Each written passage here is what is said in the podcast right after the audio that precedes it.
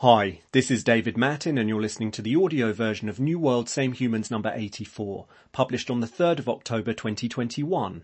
You can find the links included in this instalment and a link to the text version on the New World Same Humans article page where this podcast is embedded. This week, a short note on AI and creativity. This is founded in a thought I shared with the audience at last week's Next conference in Hamburg. Now I want to share a slightly more developed version with you. Last week we heard from New World Same Humans reader Michael Bhaskar on the great acceleration and on how AI is at the tip of that spear. Signs of this shift continue to proliferate. This week saw the $2.9 billion IPO of UK-based pharma company Exscientia on the Nasdaq. The company recently sent the world's first medicine developed entirely by AI, a treatment for obsessive compulsive disorder, into clinical trials. AI is set to revolutionize healthcare, industrial design, transport, and many industries beyond. But something else is happening too. That is the emergence and the acceptance of AI as an authentically creative force. Again, signs abound. This week also saw news that researchers at Rutgers University have used an AI to complete Beethoven's unfinished 10th Symphony. The work will have its live premiere next week in Bonn, Beethoven's birthplace. The idea that AI is set to transform the arts is not new, and in a past New World Same Humans we've explored the principle that underlies this Beethoven experiment. That is the idea that AI can be used to offer artists and creators a form of ghostly afterlife via which works in their unique style continue to be produced after their death. But there's another implication here that has been less thoroughly examined, one that has the potential to be just as transformative as anything AI might do for music, poetry, or painting.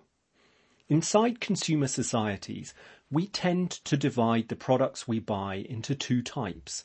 This division is so long standing that we rarely think about it. I'm talking about the division between mass produced and artisanal or crafted objects. But what if AI is about to explode that division? The idea is best explained via an example.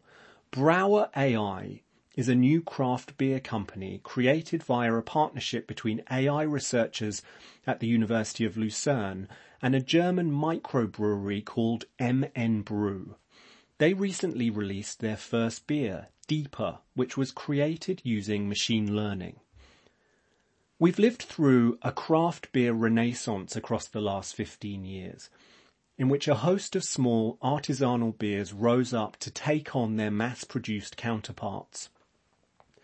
In this way, the craft brewer has become emblematic of the 21st century artisan and proof that creativity, obsession and the human touch can still matter inside advanced consumerism. Compare the sweat and passion of the human craft brewer with the method via which Brauer AI created Deeper. Their machine learning agent crunched over 60,000 beer recipes and built a vast map linking optimal ingredients in order to arrive at the recipe. Of course, the AI has no way to evaluate its recipe. It can't taste the beer that it creates. It's simply relying on the sum total of all the knowledge it can find on what we humans tend to like in a beer and how we've made beers in the past. But that process makes deeper a distillation, pun intended, of a vast amount of human knowledge when it comes to the ancient art of brewing far more than any individual or even a large team can claim. In some powerful sense then, is Deeper a more crafted, artisanal and creative beer than any beer created by a human brewer? I'm not obsessed with beer. My interest in Deeper derives from the idea that the question above is just one version of a broader possibility set to shake up the consumer society. That is, is the traditional link between individual creators and artisanal crafted products about to be broken? Will we come to believe that the most creatively interesting products, from drinks to designer furniture to clothes to cars, are designed by machines which are able to process huge stores of knowledge and output products that are unlike anything we've ever seen before. In short, are AIs the new artisans? These are contentious issues and there will be no agreement on the answers, but the question is set to assert itself and it has the potential to transform the way we think about a fundamental division, mass-produced versus artisanal, inside the consumer society. If I had to bet, I think we will see a shift in attitudes towards the acceptance that AI designed products are embodiments of a particular and special kind of creativity. Many people will instinctively re- recoil at the idea that AIs might, in this way, usurp human creativity.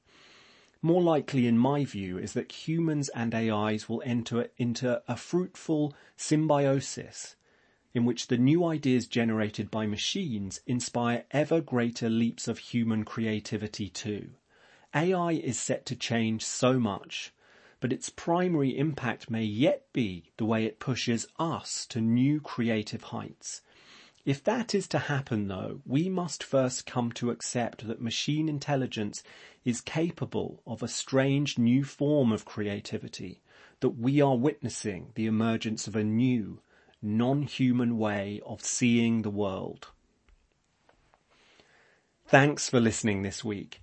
At the heart of this newsletter lies the idea that our shared future takes shape when new technologies collide with age-old human needs and values. The emerging story around AI and creativity is a perfect example. New World Same Humans will continue to track this trend and a whole host of others. And there's one thing you can do to help with that mission and that's share. So if you found this week's installment valuable, why not share the email with someone else who'd find it valuable too? All you have to do is navigate back to the article page where this podcast is embedded and hit the share button. I'll be back on Wednesday with new week, same humans. Until then, be well.